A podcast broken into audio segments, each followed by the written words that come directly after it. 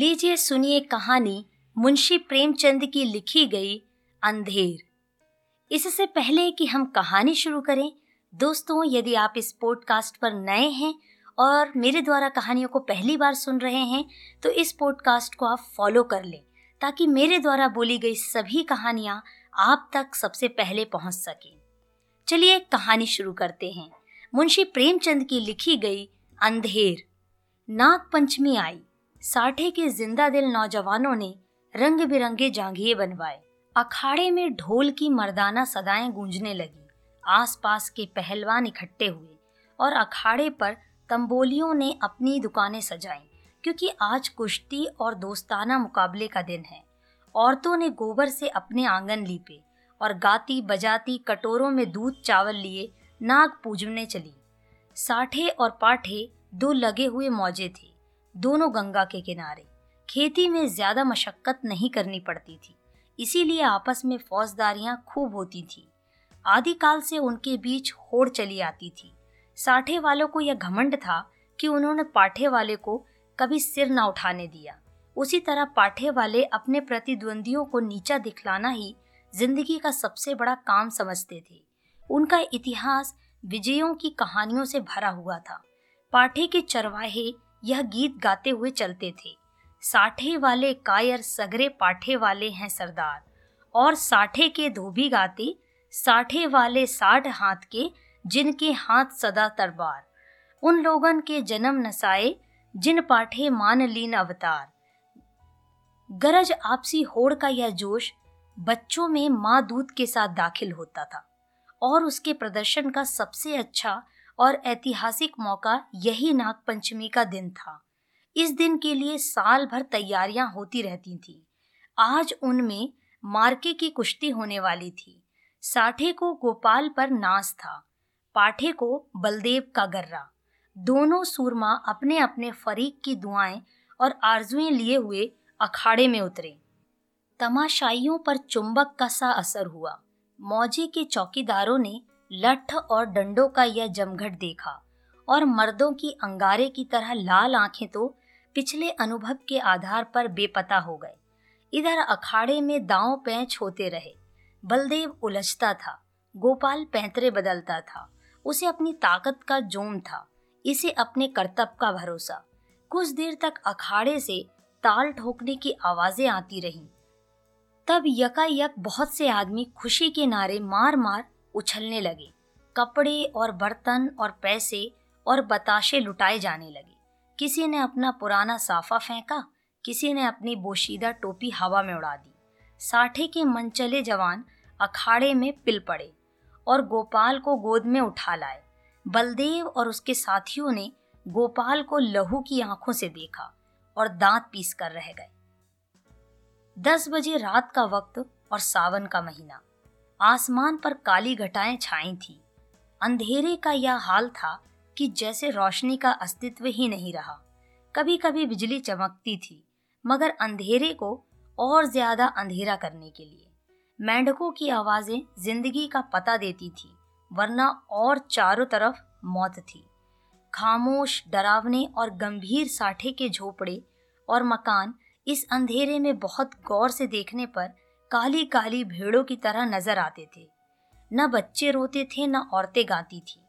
पवित्र आत्मा बुढ़े ईश्वर का नाम जपते थे, मगर आबादी से बहुत दूर कई पुरशोर नालों और ढांक के जंगलों से गुजरकर ज्वार और बाजरे के खेत थे, और उनकी मेड़ों पर साठे के किसान जगह जगह मड़ैया डाले खेतों की रखवाली कर रहे थे।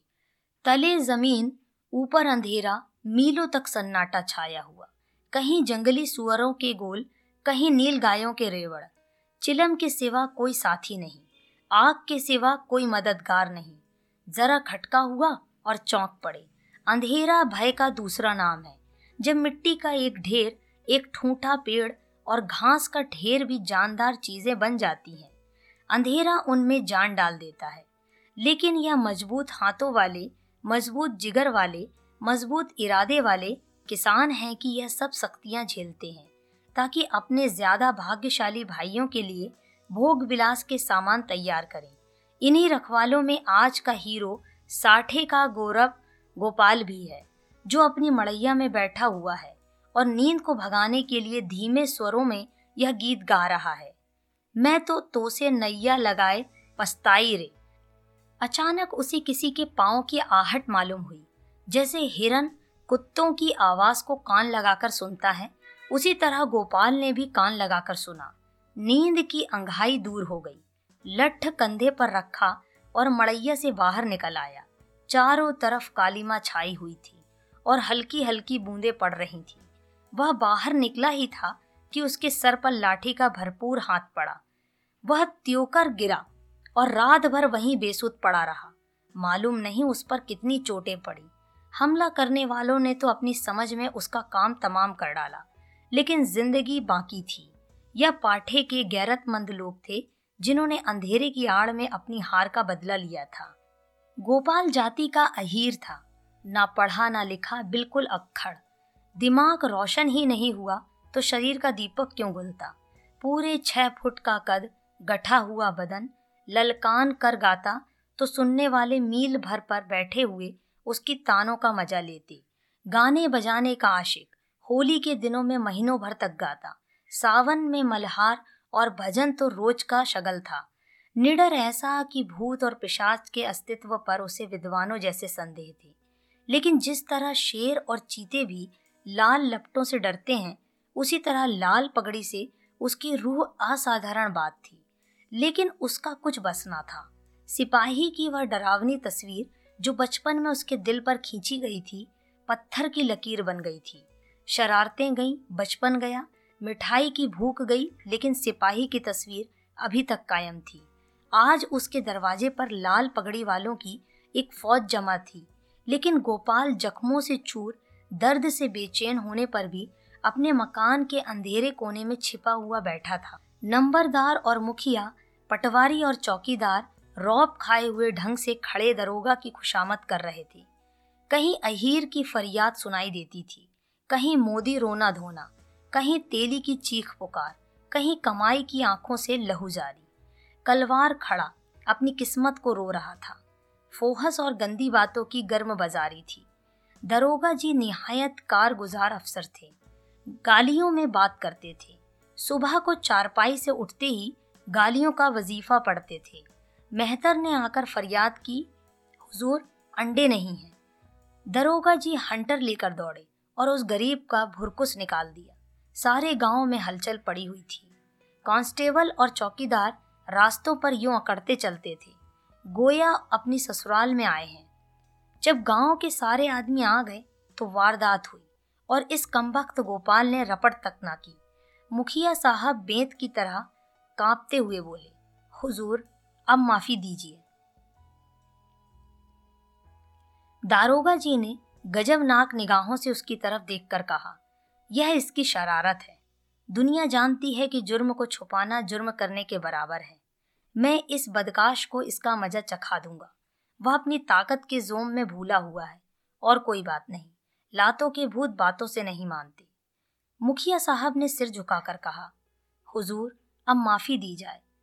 दारोगा जी की त्योंआरियां चढ़ गईं और झुंझला कर बोले, अरे हुजूर के बच्चे, कुछ सठिया तो नहीं गया है?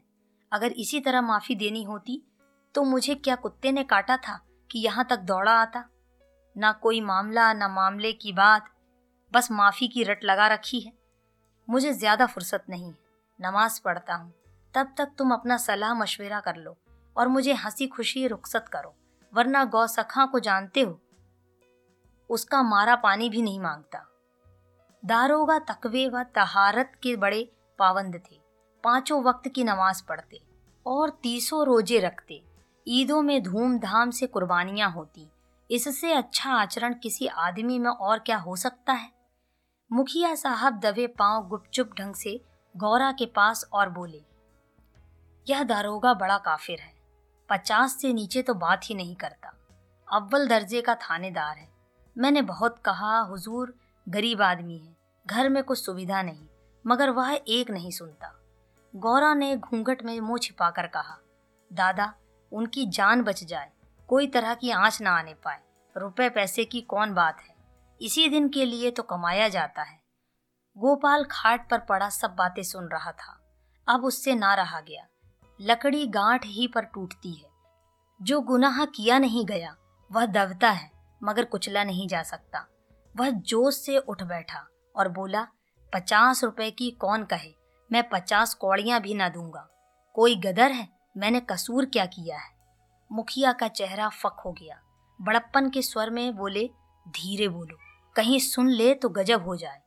लेकिन गोपाल विफरा हुआ था। अकड़ कर बोला, मैं एक कोड़ी भी ना दूंगा, देखें कौन मेरे फांसी लगा देता है। गौरा ने बहलाने के स्वर में कहा, अच्छा जब मैं तुमसे रुपए मांगू तो मत देना। यह कहकर गौरा ने, जो इस वक्त रानी बनी हुई थी, छप्पर के एक कोने में से रुपयों की एक पोटली निकाली और मुखिया के हाथ में रख दी। गोपाल दांत पीस कर उठा, लेकिन मुखिया साहब फौरन से पहले सरक गए। दारोगा जी ने गोपाल की बातें सुन ली थी और दुआ कर रहे थे कि ऐ खुदा इस मरदूत के दिल को पलट। इतने में मुखिया ने बाहर आकर पच्चीस रुपए की पोटली दिखाई। पच्चीस रास्ते ही में गायब हो गए थे। दारोगा जी ने खुदा का शुक्र किया। दुआ सुनी गई, रुपया जेब में रखा और रसद पहुंचाने वालों की भीड़ को रोते और बिलबिलाते छोड़कर हवा हो गए। मोदी का गला घुंड गया, कसाई के गले पर छुरी फिर गई, तेली पिस गया। मुखिया साहब ने गोपाल की गर्दन पर एहसान रखा, गोया रसद के दाम गिरह से दिए। गांव में सुरखरू हो गया, प्रतिष्ठा बढ़ गई। इधर गोपाल ने गौरा की खूब खबर ली। गांव में रात भर यही चर्चा रही। गोपाल बहुत बचा और इसका सेहरा मुखिया के सिर था। बड़ी विपत्ति आई थी, वह टल गई। पितरों ने, दीवान हरदौल ने, नीम तले वाली देवी ने, तालाब के किनारे वाली सती ने गोपाल की रक्षा की। यह उन्हीं का प्रताप था। देवी की पूजा होना जरूरी था। सत्यनारायण की कथा भी लाजमी हो गई। फिर सुबह हुई, लेकिन गोपाल के दरवाजे पर आज लाल पगड़ियों के बजाय लाल साड़ियों का जमघट था। गौरा आज देवी की पूजा करने जाती थी और गांव की औरतें उसका साथ देने आई थीं। उसका घर सौंधी सौंधी मिट्टी की खुशबू से महक रहा था, जो खस और गुलाब से कम मोहक ना थी। औरतें सुहाने गीत गा रही थीं, बच्चे खुश हो होकर दौड़ते थे। देवी के चबूतरे पर उसने मिट्टी का हाथी चढ़ाया, सती की मांग में सिंदूर डाला, दीवान साहब को बताशे और हलवा खिलाया। कथा की तैयारियां होने लगी। मालिन फूल के हार, केले की शाखें और बंधनवारे लाईं। कुम्हार नए नए दिए और हांडियां दे गया। बारी हरे ढाक के पत्तल और दोने रख गया। कहार ने आकर मटकों में पानी भरा। बढ़ई ने आकर गोपाल और गौरा के लिए दो नई नई पीढ़ियां बनाई। नाइन ने आंगन लीपा और चौक बनाई। दरवाजे पर बंधनवारे बंध गईं। आंगन में केले की शाखें गड़ गईं। पंडित जी के लिए सिंहासन सज गया। आपस के कामों की व्यवस्था खुद व खुद अपने निश्चित दायरे पर चलने लगी। यही व्यवस्था संस्कृति है, जिसने देहात की जिंदगी को आडंबर की ओर से उदासीन बना रखा है। लेकिन अफसोस है कि अब ऊंच नीच की बेमतलब और बेहुदा कैदों ने इन आपसी कर्तव्यों को सौहार्द सहयोग के पद से हटाकर उन पर अपमान और नीचता का दाग लगा दिया है। शाम हुई। पंडित मोटे राम जी ने कंधे पर झोली डाली, हाथ में शंख लिया और खड़ाओं पर खटखट करते गोपाल के घर आ पहुंचे। आंगन में टाट बिछा हुआ था। गांव के प्रतिष्ठित लोग कथा सुनने के लिए आ बैठे। घंटी बजी, शंख फूंका गया और कथा शुरू हुई। गोपाल भी गाढ़े की चादर ओढ़े एक कोने में दीवार के सहारे बैठा हुआ था। मुखिया, नंबरदार और पटवारी ने मारे हमदर्दी के उससे कहा, सत्यनारायण की महिमा थी कि तुम पर कोई आँच ना आई। गोपाल ने अंगड़ाई लेकर कहा, सत्यनारायण की महिमा नहीं, यह अंधेर है। दोस्तों, आप सुन रहे थे मुंशी प्रेमचंद की लिखी गई कहानी अंधेर, मोनिका की आवाज में।